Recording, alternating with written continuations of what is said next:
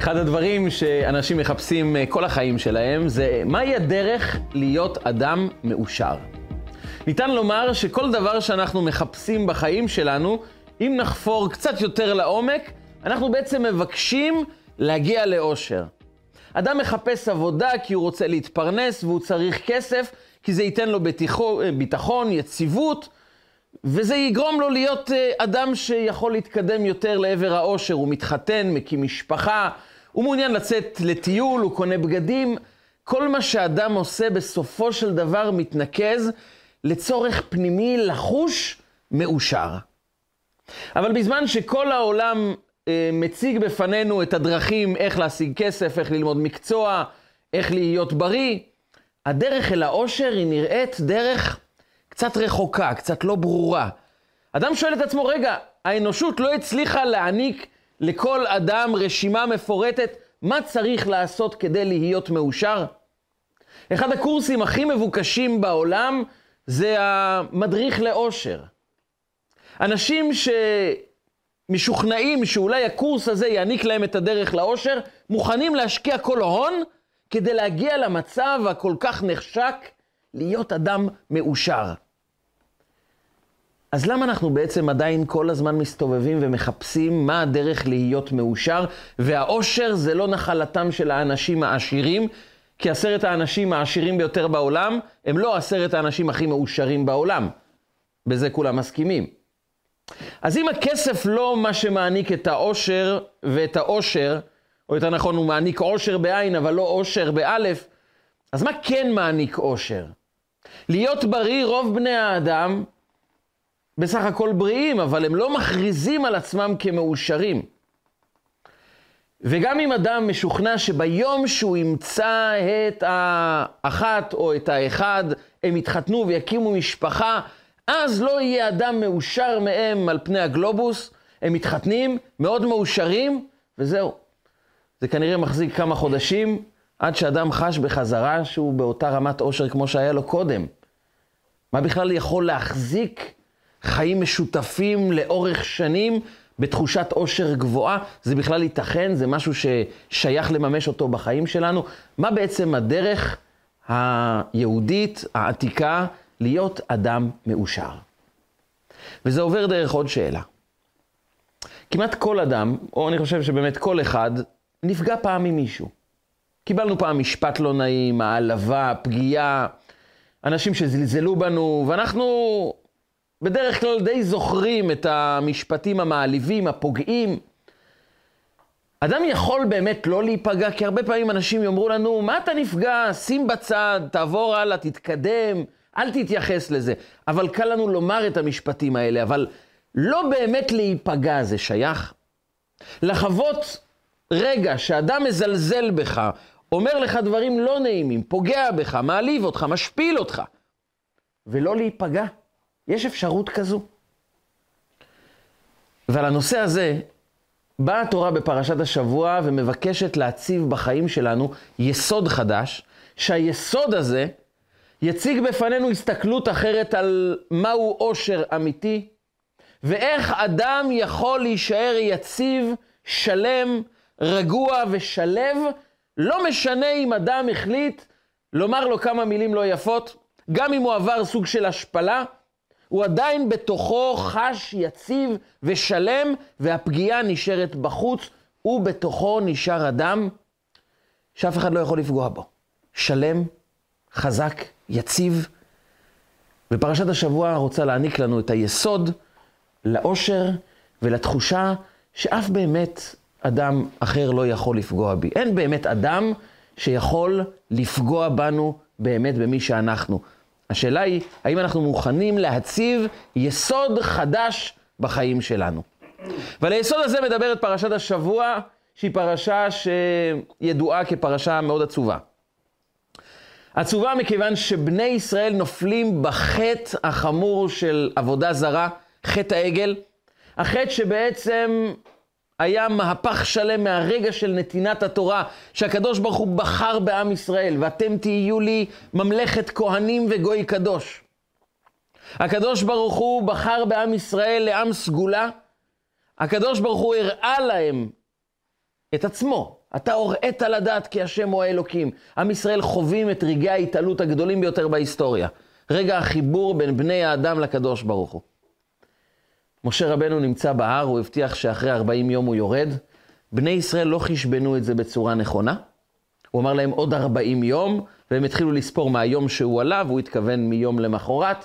בקיצור, הגיע יום ה-40, חצות היום. בני ישראל אמרו, הוא לא ירד, כנראה גם לא ירד. והם עשו עגל מזהב ואמרו, אלה אלוקיך ישראל, אשר העלוך מארץ מצרים. קריסה טוטאלית של כל הערכים היהודיים, כל האמונה היהודית, חוסר uh, מוכנות להמשיך את מה שהם ראו לפני כמה ימים בסך הכל, את האלוקים שהתגלה להם, והם עכשיו חוטאים בחטא עבודה זרה.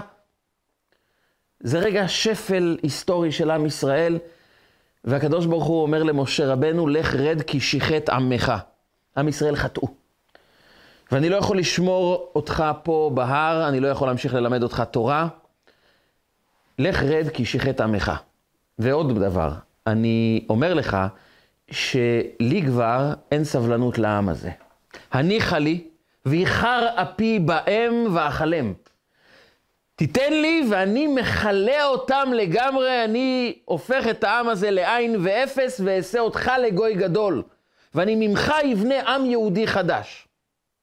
זהו, אני כבר לא רוצה להתעסק עם העם הזה. תראה, הוצאתי אותם מארץ מצרים, עשיתי להם כל כך הרבה ניסים, הראיתי להם את האלוקים, את עצמי מתגלה אליהם, והם חוטאים בחטא עבודה זרה. תן לי ואני מכלה אותם, וממך אני אעשה עם יהודי חדש. משה רבנו נכנס למערכת של תפילות ובקשת מחילה, ויכל משה את פני השם.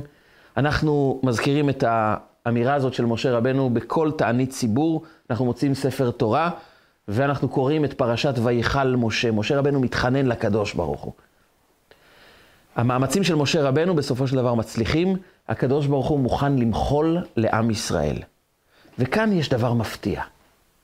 אומר הקדוש ברוך הוא למשה רבנו, אני רוצה ללמד אותך סדר מחילה. אגב, בעברית יש מחילה ויש כפרה. מה ההבדל בין מחילה לכפרה? מחילה זה, אני מוכן לשים את זה בצד, את העבירה, את העוון, לפתוח דף חדש, לא להתייחס למה שהיה לא בסדר, ומעכשיו אנחנו מתחילים קשרים חדשים, פותחים דף חדש. כפרה זה משהו אחר. כפרה זה לא רק להניח בצד את העבירה, זה למחוק את העבירה. כפרה זה מלשון לכיפורי ידי, בארמית זה אומר לנקות את הידיים, לנקות את השטח, לנקות את מה שלא היה בסדר. לא רק שאני לא מתייחס ללכלוך, אני מנקה אותו לגמרי.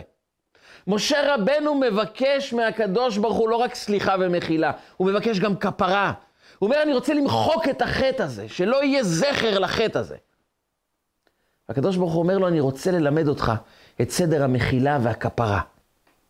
אנחנו בסליחות, אנחנו אומרים את המשפט הבא, את הפסוק שאומר, ויעבור השם על פניו, ויקרא השם, השם כל רחום וחנון. אנחנו מצטטים את, ה, מצטטים את הפסוק שמזכיר את י"ג מידות הרחמים. 13 תכונות הרחמים, התגלות הרחמים מהקדוש ברוך הוא אל עם ישראל, זה סדר סליחה. והקדוש ברוך הוא אומר למשה רבנו דבר מאוד מפתיע. הוא אומר, אני רוצה לעבור על פניך, אני רוצה לעבור לידך וללמד אותך מחילה, אבל יש תנאי מאוד מאוד בסיסי לדבר הזה. הנה מקום איתי, אומר הקדוש ברוך הוא. יש מקום איתי. וניצבת על הצור. אני רוצה שתתייצב על סלע שקוראים לו צור. וכאשר אתה עומד על הצור, אז והיה בעבור כבודי, ושמתיך בנקרת הצור. פעמיים. פעמיים אומר הקדוש ברוך הוא למשה רבנו, כדי שאני אעבור מולך, ואני אלמד אותך איך מבקשים מחילה וסליחה וכפרה, אתה חייב לעמוד על סלע שקוראים לו צור. סלע צור זה מה שנקרא צור החלמיש. זה סלע מאוד מעניין, סלע שאתה נותן לו מכה עם אבן אחרת, יוצא ניצוץ. זה בעצם נקרא היום אבן אש, או אבן צור. זה אבן שבעצם יכולה להוציא אש, וחשוב מאוד לקדוש ברוך הוא, שסדר מחילה יהיה כאשר משה רבנו, והנה, וניצבת על הצור, ושמתיך בנקרת הצור. ולזה קורא הקדוש ברוך הוא, הנה מקום איתי. זה המקום שלי. אתה צריך להיכנס לתוך תודעה של אבן צור, ואז תתרחש המחילה והכפרה. והחסידות מסבירה שיש כאן רעיון מאוד עמוק. אומר הקדוש ברוך הוא למשה רבנו, שאלת את עצמך פעם, מה גורם לאש לדלוק? אש דולקת, וזה ברור לכולנו, בגלל שאנחנו עושים בעצם שתי פעולות, יותר נכון, יותר נכון פעולה אחת ונמנעים מפעולה אחרת. כשאדם מדליק אש, הוא דואג קודם כל שיהיה שמן, או חומר בעירה אחר, שזה יהיה שעווה, שיהיה עצים, גחלים, אבל אנחנו חייבים חומרי בעירה, שהם מחזיקים, מקיימים, נותנים חיים ללהבת אש. אש לא יכולה להתקיים אם אין לה חומרים שמחיים אותה ונותנים לה קיום.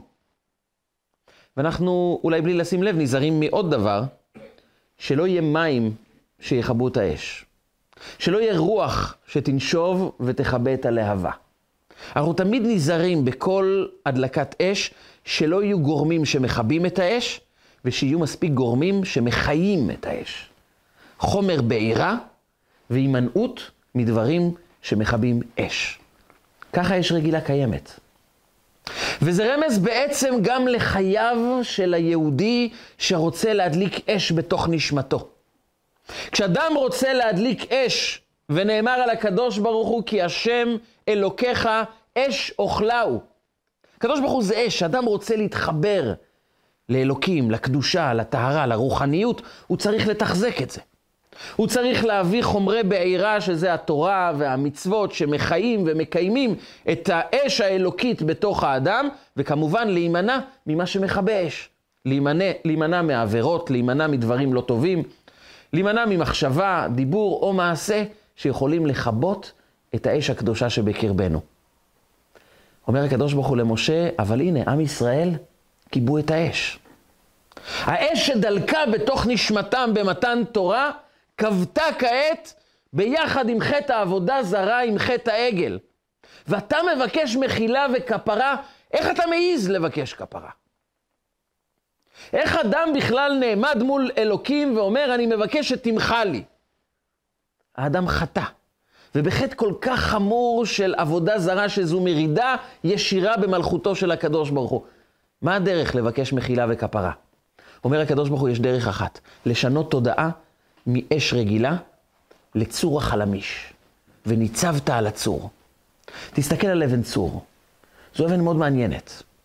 האש נמצאת בתוכה בלי שמן, בלי גחלים, אתה לא צריך לתחזק את האש שבתוך האבן הזו. בכל דפיקה שתיתן על האבן, יצא ניצוץ. הניצוץ הזה לא קיים כאן לאורך שנים בתוך האבן, כי שמנו שמן, או כי שמנו גחלים, או כי הבאנו עצים. הוא קיים באבן כי האש היא חלק מהאבן עצמה. וזה לא יכבה ולא יעבור מתוך האבן הזאת, גם אם תשים את האבן הזו שנתיים רצופות בתוך אוקיינוס. ברגע שתוציא את האבן, תיתן מכה, האש יוצאת. אבל איך האש הזו קיימת בפנים? מה מחיה אותה? מה מחזיק אותה בתוך האבן? התשובה היא, האש הזו, זו לא אש שתלויה בגורמים חיצוניים. זו אש שהיא חלק מהאבן. ולכן כל עוד האבן קיימת, האש קיימת בפנים. האש הזו לא מפחדת מרוחות, היא לא, מפחד, היא לא מפחדת ממים. היא לא מפחדת שלא יהיה מספיק שמן, או שלא יהיה מספיק נפט או יהיה מספיק עצים. היא לא צריכה אף אחד ולא מפחדת מאף אחד. אין דבר שפוגע בה מכיוון שהמהות של האש זה אותה מהות של האבן. האבן היא אבן אש. ואומר הקדוש ברוך הוא למשה רבנו, אני רוצה רגע לפני המחילה והכפרה, שתבינו שיש בתוך האישיות שלכם רובד שנקרא צור החלמיש. והצור זה אומר שנכון, האדם נפל, האדם נכשל, אבל אבן צור אומרת, אתה נכשלת, אבל אתה לא כישלון. אתה כיבית את האש החיצונית, אבל האש הפנימית לא יכולה להיעלם. כי המהות שלך זה מהות שהיא מאוחדת עם ריבונו של עולם. אתה והקדוש ברוך הוא אחד. הזוהר קורא לזה ישראל וקודשא בריחו כול אחד. עם ישראל והקדוש ברוך הוא זה דבר אחד. ברובד הזה אומר הקדוש ברוך הוא, אני מגלה סוג של אישיות חדש. כשאדם חטא, אנחנו מייחסים את החטא לאדם. מייחסים את זה אה, לא סתם לאדם, כי האדם באמת חטא והוא ראוי לקבל עונש, או שכר על המעשים הטובים שלו. אבל יש רובד פנימי עמוק יותר, שאומר הקדוש ברוך הוא, כשהאדם חטא, הוא בעצם מתעלם מהאישיות האמיתית שלו. כשהוא חטא זה היה רובד חיצוני, כי במהות האמיתית שלו, הוא חש שהוא אחד עם הקדוש ברוך הוא. זה אבן הצור שיש בקרבו. אולי הוא קיבע את האש החיצונית, האש הזו שצריכה מרכיבים מבחוץ שיחיו את האש הזאת. אבל הוא בעצמו, היהודי בעצמו, רוצה להתחבר עם הקדוש ברוך הוא. הוא לא מעוניין לוותר על הקשר הזה. יש בו ערך פנימי, שגם אם הוא נכשל, הערך הזה תמיד ממשיך להיות קיים. כי גם אם האש כבתה, אומר, אומרת האבן צור, האש ממשיכה להיות כאן. את האש הזו אף אחד לא ייקח. האש היא חלק מהאבן. על זה אמר שלמה המלך כשהוא הסתכל בעיניו על התכונה הזו שיש בעם ישראל, את האבן צור, את הקשר הזה, ששום דבר לא יכול לכבות אותה. אהבה וקשר פנימיים בין היהודי לבין הקדוש ברוך הוא, שאין עבירה שמכבה את הקשר הזה. הוא אמר על זה, מים רבים לא יוכלו לכבות את האהבה. אין מים, אין התנגדות שיכולה לכבות את עצם הקשר בין היהודי לבין הקדוש ברוך הוא. ובעצם אומר, משה, אומר הקדוש ברוך הוא למשה רבנו, כשאתה רוצה כפרה ומחילה, אתה חייב לשנות תודעה על מי אתה. כשאתם תסתכלו על עצמכם בעיניים אחרות, אני אוכל למחול לכם ולכפר עליכם. אבל אני מבקש, הנה מקום איתי. יש מקום שזה המקום הכי קרוב אליי, זה המקום שלי. וניצבת על הצור, תתייצבו, תעמדו חזק מתוך תודעה שיש בתוככם ערך פנימי ניצוץ שהוא לעולם לא יכבה. שהוא תמיד קיים בתוככם. וכשתתחברו לניצוץ הזה, אני לא רק אמחל לכם, אני אכפר לכם. למה? כי ברובד הזה מעולם לא רציתם לחטוא. אני פתאום מגלה שאתם מעולם לא חטאתם. ברובד החיצוני אדם חוטא מול הקדוש ברוך הוא, ובהחלט מגיע לו עונש, או מגיע לו שכר אם הוא עשה מעשים טובים, אבל ההסתכלות האמיתית של האדם על עצמו כאשר הוא נכשל, זה פעלתי פעולה לא טובה. אבל אני, אני בעומק, במקום הכי אמיתי שלי, אני מעולם לא רציתי לחטוא. אומרת על זה החסידות, גם בשעת החטא הייתה באומנה איתו. גם בזמן החטא יהודי מתנגד לחטא, הוא לא רוצה את החטא. הוא אולי מתלהב ברבדים החיצוניים של הנפש שלו. הוא מתלהב ושמח בעבירה, אבל בתוך תוכו הוא לא מעוניין בזה. זה נוגד את האבן צור שבקרבו, כי האש בתוך פנימיות הנפש תמיד נשארת דולקת. זה ערך שאי אפשר לקחת אותו. אומר הקדוש ברוך הוא, כשאתם תחזרו, תשובה מלשון לשוב, אדם שב אל עצמו. כשאתם תשובו ותכירו מי אתם באמת, את הערך הזה ששום דבר לא יכול לכבות אותו, את הניצוץ שאין מים שמכבים את האהבה הזו, אז תתגלה המהות שלכם שמעולם היא לא רצתה לחטוא. ואז אני לא צריך לוותר על החטא. החטא נעלם, כי ברובד הזה החטא לא קיים פשוט. פתאום אני מגלה שהאדם לא רצה לחטוא. הפעולה הייתה חיצונית, אבל הוא בעצמו לא היה מעוניין לבצע את זה, כי הוא גילה את הערך האמיתי שלו, את הניצוץ העמוק שבקרבו, וברובד הזה הוא לא רצה לחטוא. וכאן אומר לנו הקדוש ברוך הוא בעצם יסוד. מה מעניק לך ערך בחיים? מה הופך אדם בעצם לחוש שהוא בעל ערך, שהחיים שלו שווים, ושכן, הוא מאושר בחיים האלה. יש לו אושר. אז אם אנחנו נסתובב בין בני אדם ונשאל אותם, מה יהפוך אותך למאושר? רוב בני אדם יענו, אם יהיה לי, ואז הם יזכירו לנו משהו שאין להם כעת. מי שלא נשוי יגיד אם רק אני אתחתן, מי שכבר התחתן אז אומר שיהיה ילדים, ומי שגם התחתן ויהיה לו ילדים אז שיהיה לו כסף, ויש כאלה שרוצים לחזור אחורה בגלגל. בקיצור, רוב בני האדם חשים שהאושר נמצא מעבר לפינה. אם רק אני אקבל כמה וכמה דברים, אני אהפוך להיות מאושר. ולמה זה? זה נובע מתודעת יסוד אחת שאנחנו חייבים לפענח אותה. האדם חש שאושר זה בחוץ. ואני צריך לרכוש מהעולם את האושר, ואז אני אהפוך להיות אדם מאושר. הבעיה בזה, זה כאשר נר דולק על שמן, אתה כל הזמן זקוק לעוד שמן שיתחזק אותו. והאדם שמחפש להיות מאושר כתוצאה ממה העולם מעניק לו, וכתוצאה ממה העולם חושב עליו, אז הוא כל הזמן צריך את התחזוקים מבחוץ. במילים אחרות, מה יהפוך אדם למאושר? שאנשים יאשרו אותו. הרי מה זה מאושר? מאושר, הוא קיבל אישור. ממי הוא קיבל אישור? אז אדם מחפש כל חייו את האישור מהעולם. הנה, מסתכלים עליי כאדם בעל ערך. הנה, מסתכלים עליי כאדם חשוב, יש לי עבודה מכובדת, יש לי הכנסה קבועה, טובה, גבוהה, שהופכת אותי לבן אדם מיוחד. אני נמצא במעמד חשוב. והאם באמת זה מעניק לאדם אושר? אולי אנחנו נפגוש את האדם באמצע החוויה שהנה, הוא קיבל שדרוג בעבודה, כיבדו אותו, העניקו לו, הוא הרוויח איזה סכום כסף מאוד גדול, הוא חווה חוויה של אושר, אבל החוויה הזאת לאט לאט דועכת. אין אדם שנשאר לאורך זמן בחוויית אושר מתמשכת. כי כאשר אדם ניזון מבחוץ, כאשר אדם זקוק לאישורים מבחוץ, הוא בעצם אומר לעצמו אמירה פנימית, נסתרת, אבל מאוד כאובה. בי אין אושר. אני זקוק לאחרים שיעניקו לי אושר. אני נזקק. אני במילים אחרות תלוי. ולהיות תלוי באחרים זו עבדות.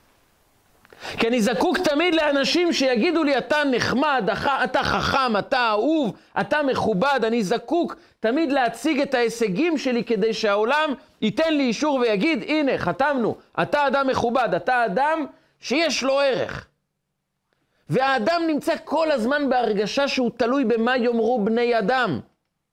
ואז הוא אומר לעצמו גם באמירה פנימית, ומה יהיה כשבני האדם לא יאשרו אותי, לא יאהבו אותי.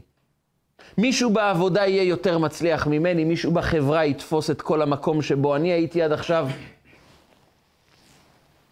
אדם שפיטרו אותו מהעבודה, הייתה לו עבודה מאוד מכובדת, ופתאום הוא מוצא את עצמו מובטל, אוטומטית הערך שלו יורד. אבל למה הערך שלו יורד? הוא פחות בן אדם, הוא אדם פחות טוב, הוא אדם פחות בעל ערך? אבל זו הבעיה שעליה התורה מדברת. כאשר אדם חווה את האושר שלו, את האישור הפנימי שלו כתוצאה מדברים חיצוניים, הוא הופך להיות אדם תלוי. ואדם תלוי לעולם לא יהיה מאושר גם כשיהיה לו את כל מה שהוא מבקש, כי הוא תמיד יודע, האושר שלי תלוי בדברים מבחוץ. בכסף, בבית, ברכב, במה אנשים חושבים, מה אנשים אומרים, אבל אדם שואל את עצמו שאלה אחת פשוטה, עמוקה ובסיסית, אבל מי אני? אני בעצמי, מה הערך שלי? ללא קשר למה אנשים אומרים, ללא קשר למה יש לי. מי אני בעצמי? וכאן אומר הקדוש ברוך הוא, אתה בתוכך אבן צור. וכשאדם רוצה לחוש את עוצמת חייו, את הניצוץ האמיתי בתוך החיים, הוא חייב למצוא את האישור הפנימי של מי שהוא, ללא תלות במה אנשים אחרים אומרים. כי כשאדם תלוי במה אנשים אומרים, הוא תמיד צריך לתחזק את זה שאנשים יאהבו אותו, את זה שאנשים יעריכו אותו. שואלים אדם, מי אתה? והוא ישר מציג איזה תואר יש לו ואיזה תעודה יש לו ומה המקצוע שלו ומה הוא עשה עד היום. אבל מי אתה? מעבר לכל הדברים. מי אתה האדם שגם אם היום התואר שלך יהיה מבוטל, וגם אם יפטרו אותך מהעבודה, וגם אם לא יהיה לך את ההכנסה הקבועה שהתרגלת אליה, מי האדם שנשאר אחרי הכל? האדם הזה הוא בעל ערך שעומד בפני עצמו? ואת השאלה המהותית הזאת, העמוקה הזאת, שאל לא פחות מאשר מרדכי היהודי, שאנחנו נכנסנו לתוך חודש אדר, בתוך חודש אדר כבר מתקרבים לחג הפורים, אנחנו נזכרים בדמויות האלה של המן ומרדכי, ויש שם איזה מאבק סמוי מאוד מאוד עמוק. כי גם המן וגם מרדכי לא התווכחו סתם על דברים שוליים, הם התווכחו על דברים מאוד עמוקים. המן, יש לו דרך מסוימת בחיים, שהיא נקראת, ה, בלשון החסידות, הרוממות החיצונית. יותר נכון, העושר החיצוני. המן, המן הזה, הדרך של המן לחיות, היא מבטאת דרך מאוד מאוד מוגבלת של חיים, שתלויה במה קורה בחוץ. זה המשפט הראשון שבו אנחנו נפגוש את המן.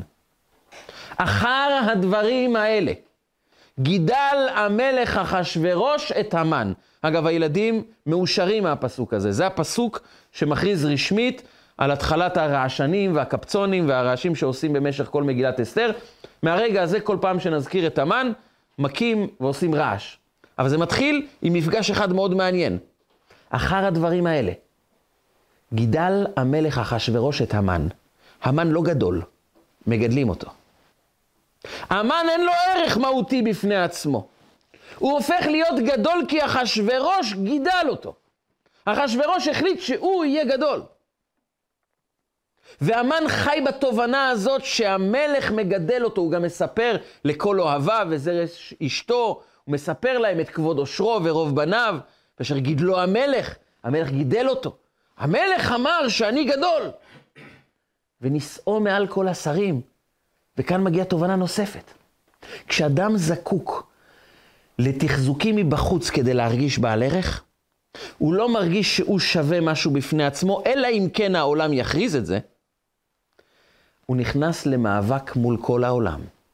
איפה אני ביחס לאחרים? הוא נכנס לעולם של השוואות.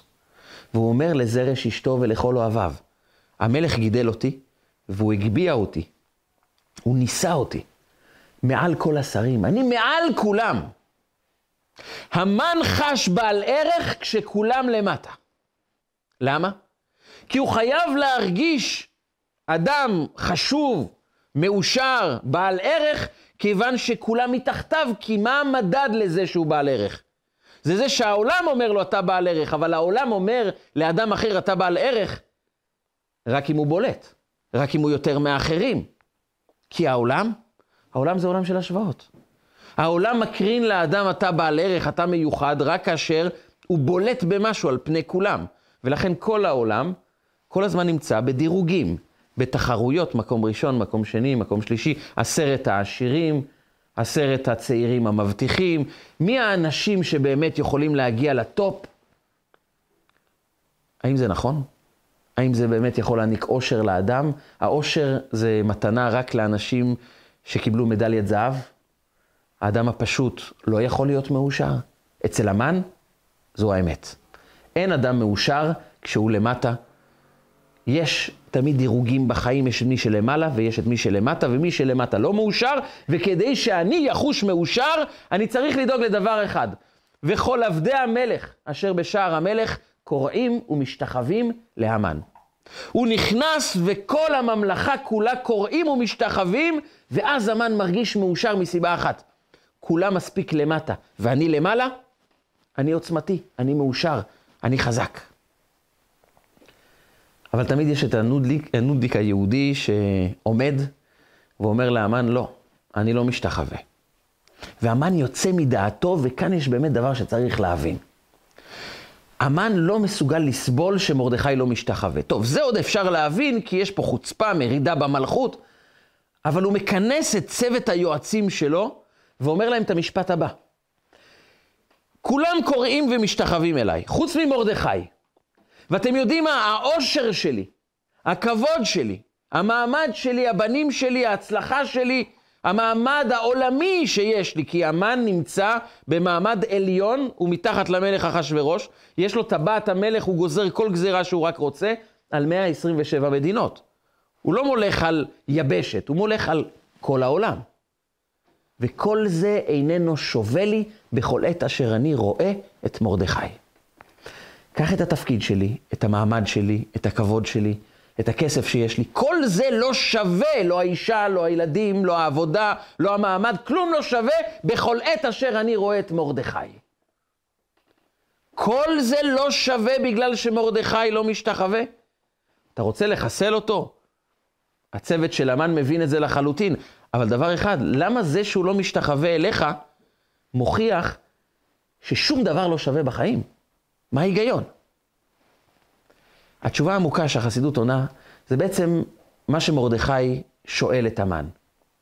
המן עובר וכולו מאושר, כולם למטה ולמעלה. מה הופך את האדם למאושר? הוא מקום ראשון. ההוכחה שהוא מקום ראשון, כולם משתחווים אליו. ומרדכי לא משתחווה, ובא אליו המן ואומר לו, למה אתה לא משתחווה? המלך ציווה, המלך גידל אותי, רומם אותי, יש לי כוח, יש לי עוצמה, אני יכול להרוג אותך. למה אתה לא משתחווה? ואומר לו מרדכי להמן, תגיד, אתה יודע למה אתה שווה? זה לא בגלל שאתה שווה, זה בגלל שהמלך החליט שאתה שווה. מה יהיה ביום שהמלך יחליט שאתה לא שווה? אתה יודע, המלך הזה גם הרג את אשתו ושתי, ביום אחד של כעס. ביום שהוא יקבל כעס עליך, והוא יחליט אפילו לא להרוג אותך, אבל לגלגל אותך מכל המדרגות ולומר לך, אתה חוזר להיות ספר, עבד, כמו שהיית פעם. תגיד לי אז, אמן, שאלה קטנה, מה אז אתה שווה? אף אחד כבר לא משתחווה אליך, אין לך את הכסף שהיה לך, אתה לא שר בכיר, אתה עבד, ספר. מה אז אתה שווה? ולאמן אין תשובה. כי הוא מבין שבתוכו הוא אפס.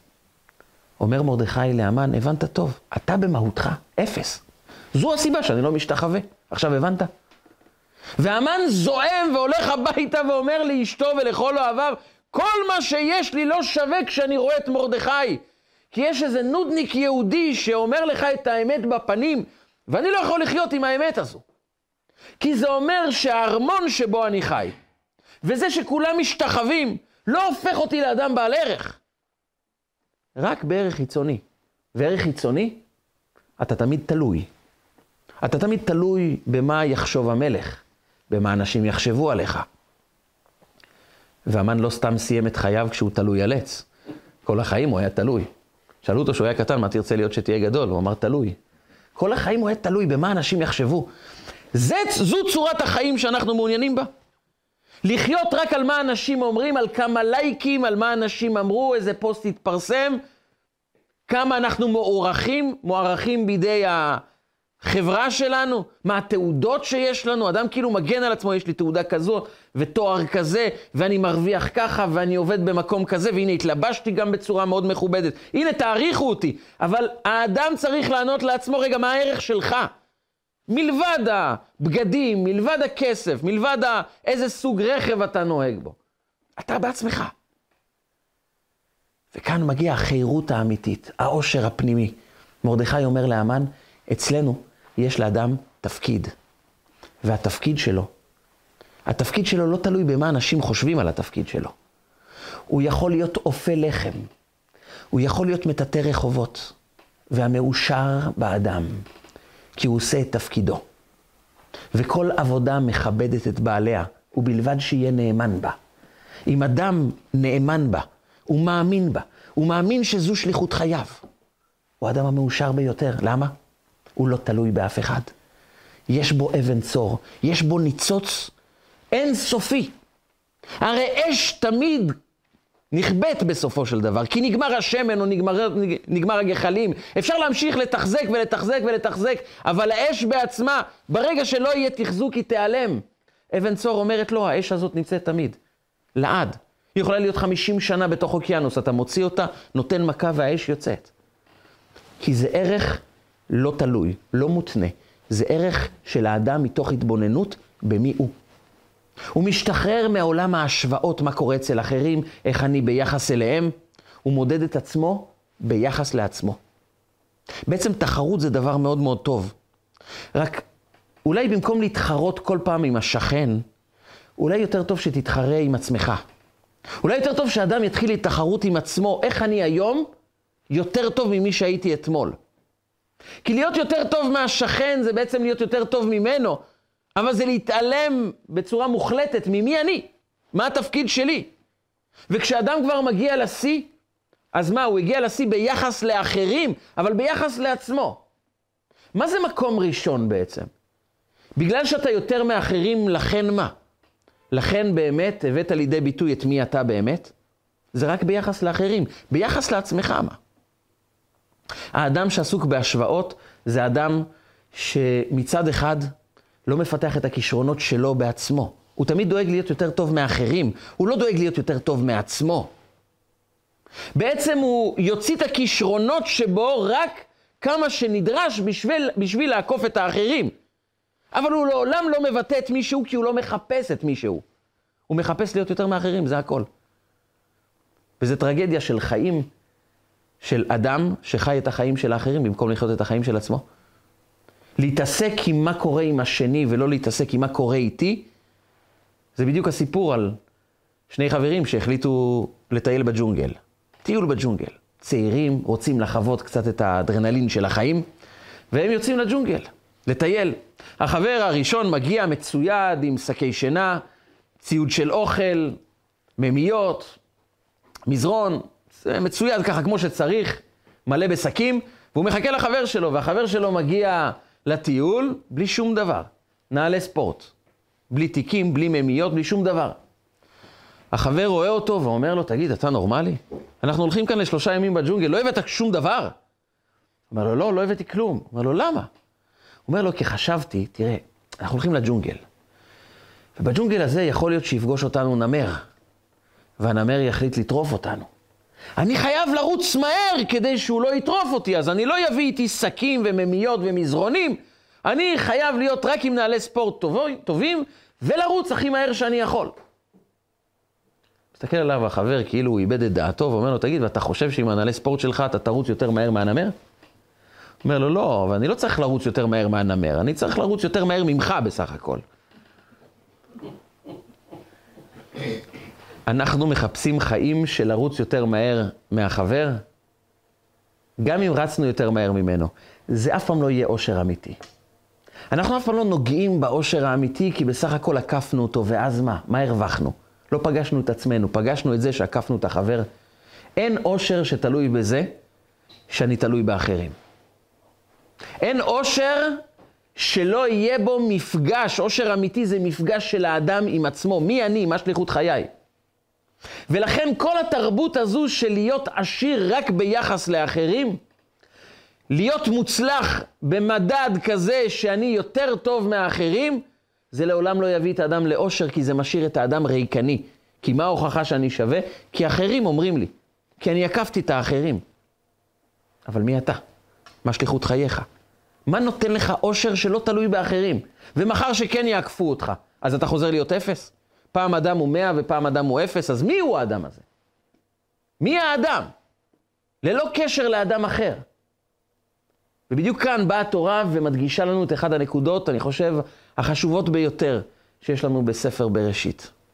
בריאת האדם. יש כאן משהו מאוד מוזר.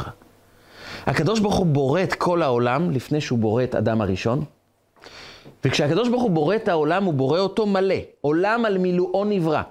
הוא בורא את הדגים, מיד ישרצו המים שרץ נפש חיה, מיד מלא דגים מכל הסוגים, מכל המינים. ועוף יעופף, מלא עופות, מלא עצים, כל העולם נברא מלא. חוץ מהאדם. לא נבראו מיליון בני אדם בבריאת האדם. מה נברא? נברא האדם יחידי. יחיד. למה לא ברו את הרבה בני אדם? הרי ברו, ברו הרבה, הקדוש ברוך הוא ברא הרבה דגים, הרבה עופות, הרבה צמחים, הרבה עצים. אז תברא גם הרבה בני אדם, גם ככה העולם הולך להיות כמה מיליארדים. תברא ישר המוני בני אדם, למה להתחיל את הכל מאדם אחד? התשובה היא, לפיכך נברא אדם יחידי, אומרת המשנה במסכת סנהדרין. אדם נברא יחידי כדי לומר, בשבילי נברא העולם. חייב אדם לומר, בשבילי נברא העולם. אדם חייב תודעה אחת בסיסית. את התודעה שהיה לאדם הראשון כשהוא נחת בעולם. אדם הראשון, היה לו בעיה של הערכה עצמית, מה הוא שווה? אין מישהו שמדרג אותך, אתה לבד. אתה לא משווה את עצמך גם לאף אחד. אתה לבד, רק אתה קיים. אז במה היה מרוכז אדם הראשון שהוא הגיע לעולם? זה להיות מספר אחד? זה לעקוף את כולם? זה להיות האיש הכי עשיר, הכי מוצלח, הכי ספורטיבי? מה, מה היה התכלית שלו?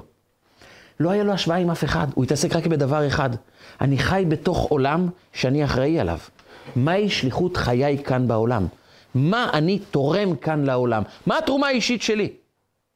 וזה לא משנה אם אחרים יכולים לתרום, אין אחרים, אין אף אחד, יש אותך. מה הכוחות שלך? מה הכישרונות שלך? מה אתה יכול לתרום לעולם? זו שליחות חייך, זה האדם שבך, וזה המקום שבו אתה תפגוש את העושר הפנימי שלך. שמימשת את הכוחות שלך ללא שום קשר במה קורה אצל האחרים. פגשת את עצמך.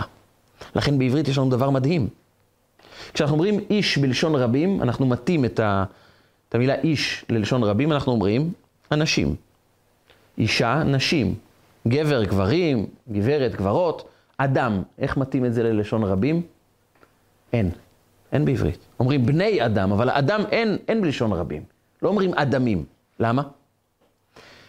כי לשון הקודש היא לא רק באה לתת לנו את האפשרות לתקשר עם אחרים, היא באה בעיקר גם לתת לנו את האפשרות לתקשר עם עצמנו. ואדם זה רק לשון יחיד, אין רבים. האדם שבתוכך, זה אף פעם לא יהיה בהשוואה לאחרים. זה לא הרבה אדמים. יש אדם אחד. כשאתה חי, במובן מסוים, במובן מסוים, אדם צריך לחוש שהוא נברא יחידי. בשליחות שלך, שלך, אין מישהו אחר. יש רק אותך. וכשאדם מבין שזו שליחות חייו, בזה הוא ממוקד, ובכלל לא מעניין אותו מה קורה עכשיו אצל האחרים, מה האחרים גם חושבים עליו.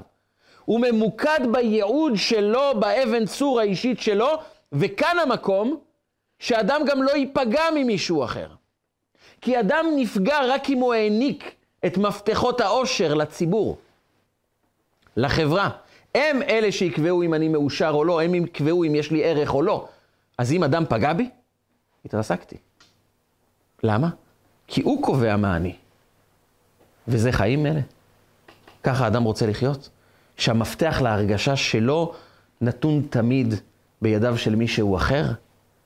אדם תמיד צריך להציג את עצמו דרך המסמכים שלו, ומי אתה בעצמך?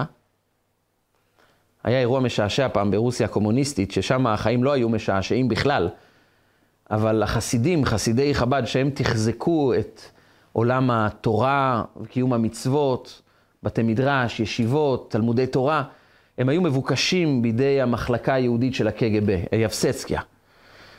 והיה להם שמות, רשימה של שמות של חסידי חב"ד, שהם אה, רוצים, אה, הם אה, מבוקשים בידי הקג"ב, והם ידעו שאם הם נתפסים זה ישר לכלא, סיביר ומוות.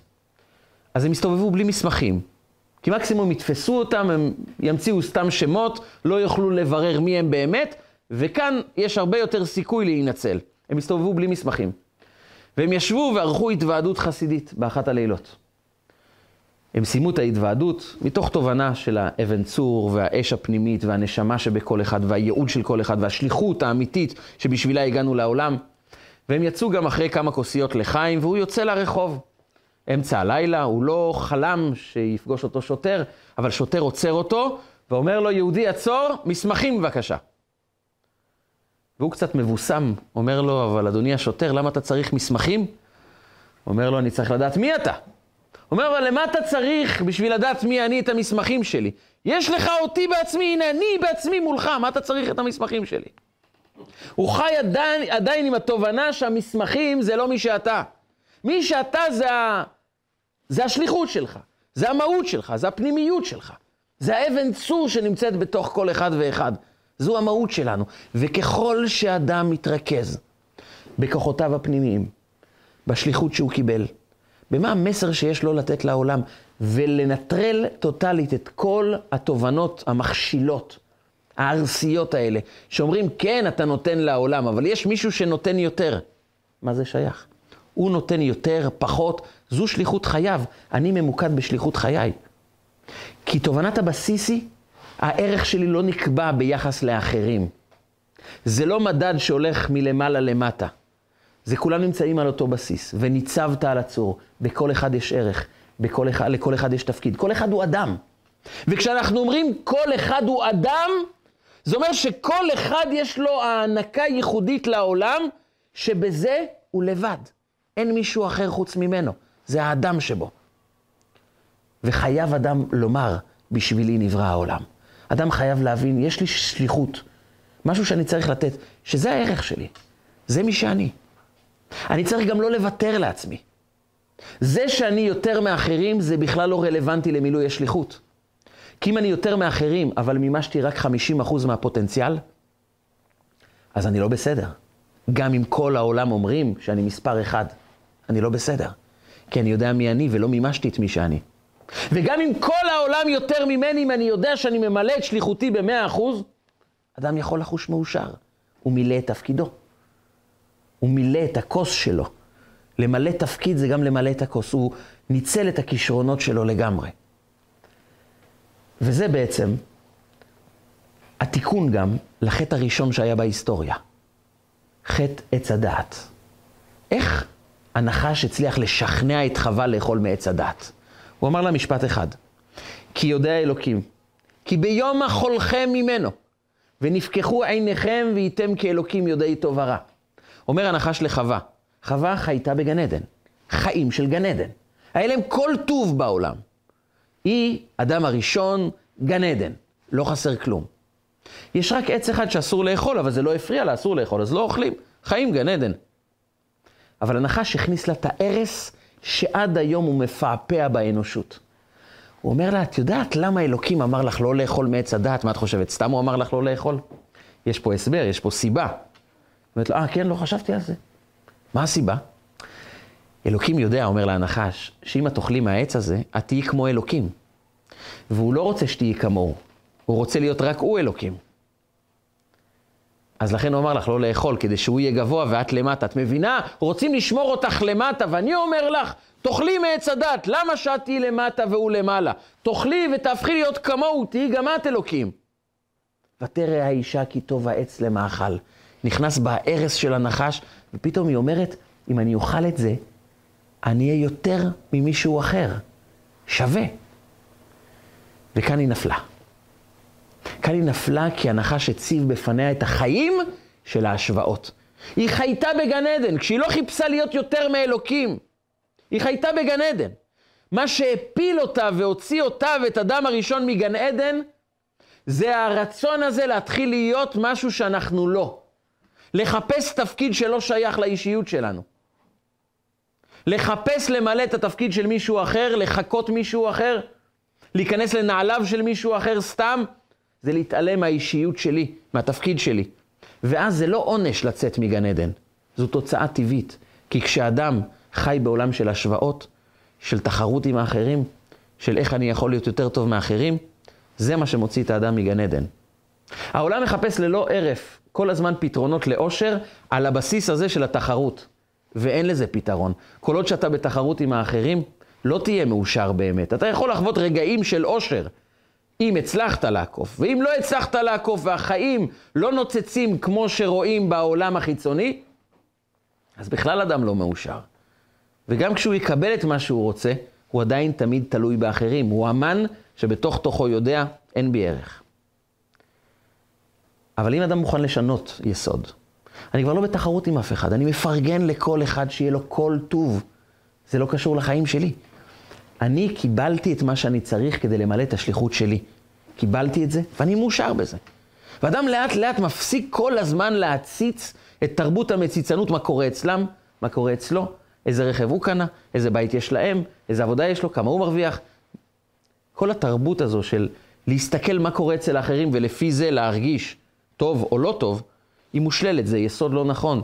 זה יסוד של עושר חיצוני, לא נכון, עושר שמביא אותנו בסופו של דבר לתסכול. וכשאדם בוחר להסתכל על אבן הצור שבתוכו, להסתכל כמו שמרדכי היהודי אומר לאמן, אבל מי אתה? להסתכל על התפקיד שלנו, על האדם שבנו. להסתכל על היצירה של גן עדן שיש בקרבנו, שהיא מבוססת על זה שאנחנו לא מחפשים להיות טוב יותר מאחרים, אנחנו מחפשים להיות יותר טוב מעצמנו. אנחנו מחפשים תמיד לשבור את הגבול של עצמנו. אם היינו טובים אתמול, היום נהיה עוד יותר טובים. במקום הזה אדם מאושר, כי הוא יודע שהאישור שלו לא נובע מחיצוניות, מפנימיות. הוא האישור בעצמו.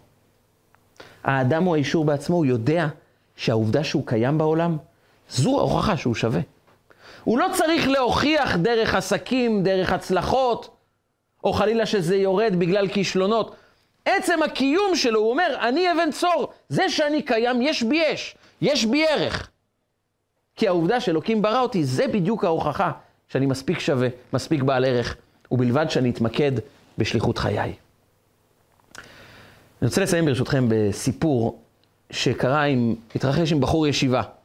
בחור ישיבה אחד התקבל לישיבה מאוד טובה, והוא החליט שהוא מסתער על היעד של להפוך להיות, בכיתה שלו, הבחור הלמדן ביותר. המבריק, העילוי של הכיתה. הוא ביום הראשון התמסר ללימודים, למד את זה בעומק, רצה לאט לאט לקבע את המעמד שלו בכיתה כמספר אחד, כהלמדן הגדול. זה לקח בדיוק יומיים להבין שיש פה כמה גאונים בכיתה שמשאירים לו אבק. אין לך סיכוי לא להיות אפילו בחצי של הכיתה. זה היה מפח נפש גדול. אבל הוא, הוא לא מתייאש. הוא אומר, בסדר, אז אני לא הלמדן הגדול, אני לא העילוי, לא החכם הגדול. אני אהיה הצדיק של הכיתה.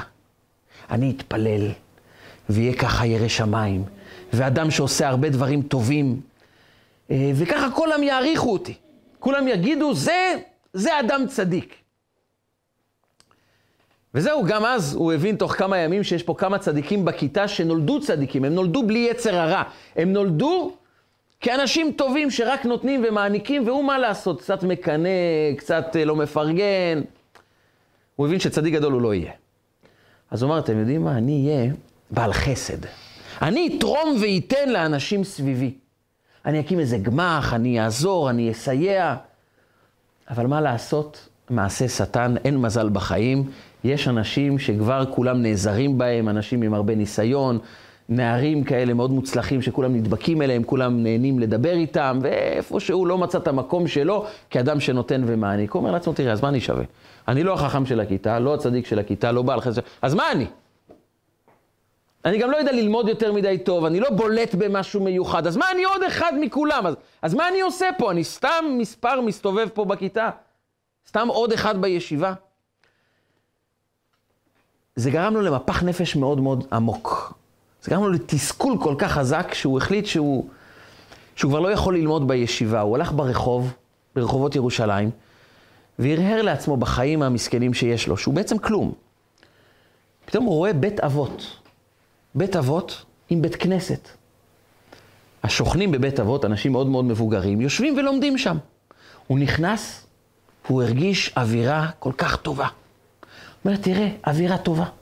אין פה שום תחרות, כולם עברו את גילאי ה-80, כולם נראים אותו דבר, כולם עם שיער לבן. אין פה תחרות, אין פה מאבק, הכל רגוע. אני רוצה ללמוד פה. לקח גמרא, התחיל ללמוד.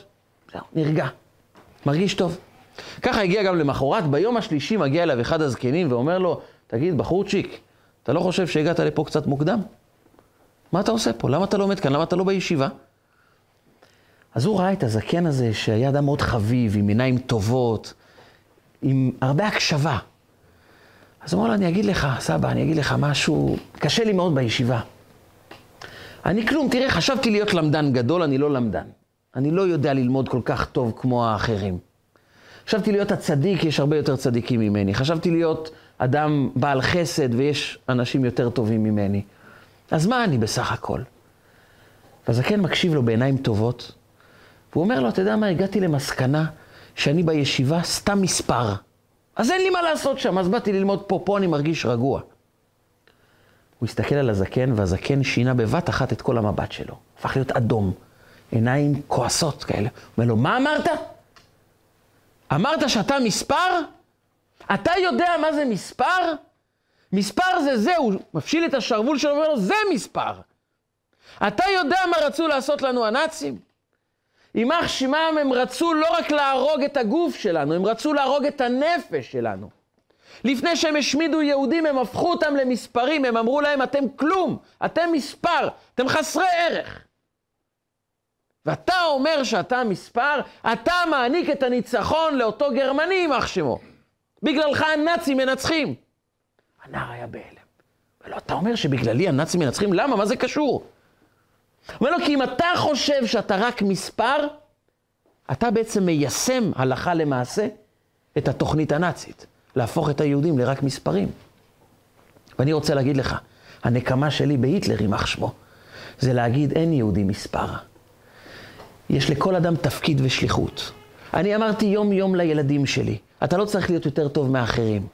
אתה צריך להיות יותר טוב מעצמך. תמלא את השליחות שלך, תהיה מי שאתה. מי שאתה, זה הערך הגדול ביותר. השקר הגדול של העולם זה כאשר הוא אומר לאדם, אתה תהיה שווה רק אם תהיה יותר מאחרים, וזה שקר. אז אדם יכול להרגיש רק מספר, כי הוא לא יותר טוב מאחרים בשום דבר. אבל אם אתה יודע שאתה בעל ערך בתפקיד שלך, במהות שלך, מי שאתה זה הערך. אתה אבן צור, אתה ניצוץ. אתה לא תלוי בתחזוקים מבחוץ, אי אפשר לכבות אותך, כי אתה אש של אבן צור, לא מכבים אותך, ואתה לא זקוק לאף אחד כדי לחוש בעל ערך. אתה הניצוץ בעצמו. עם זה גידלתי את הילדים שלי. ועם זה אני חי פה גם בבית אבות, וזה מה שאני אומר לך, נער צעיר. תחזור לישיבה, ותפסיק לחפש להיות יותר טוב מאחרים. תהיה יותר טוב מעצמך, תהיה מי שאתה. תגלה את הכוחות שיש בך ותבין, זה מה שאלוקים רוצה ממך, זה האדם שבך. ואז תהיה מאושר. והנער הזה אמר, מאותו יום השתנו לי החיים. חזרתי לישיבה, רגוע. כי כשאדם כבר לא משווה את עצמו לאחרים, אלא מסתכל בתוכו ומבקש לקבל את האור הפנימי, את הניצוץ הפנימי שבו, הוא שלב, הוא רגוע. גם אם הרבה אנשים ישפילו אותו, המפתח של האושר לא בידיים שלהם, הוא רק בידיים שלנו. אין אדם שבאמת יכול לפגוע בנו, אם אנחנו לא פוגעים בעצמנו. אם אנחנו מעריכים את עצמנו, אז גם העולם יעריך אותנו. אבל אנחנו לא זקוקים להערכה של העולם, אנחנו זקוקים להערכה של עצמנו.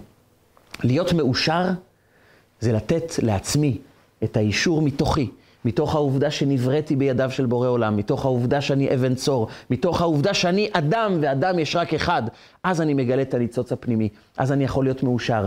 במה שיש לנו, יש המון אושר. ואם נתמקד בניצוץ הפרטי שלנו, יתגלה הניצוץ של האור הגדול של משיח צדקנו, גאולה שלמה, שאז העולם יהיה ללא קנאה, ללא שנאה, ללא תחרות, עולם של אהבה, גאולה ושכינה, שתתגלה אלינו במהרה בימינו, אמן ואמן. רגע של חוכמה, רגעים קצרים ומשנה חיים. הצטרפו אלינו, הרשמו לערוצי רגע של חוכמה ביוטיוב, בפייסבוק, באינסטגרם ובוואטסאפ.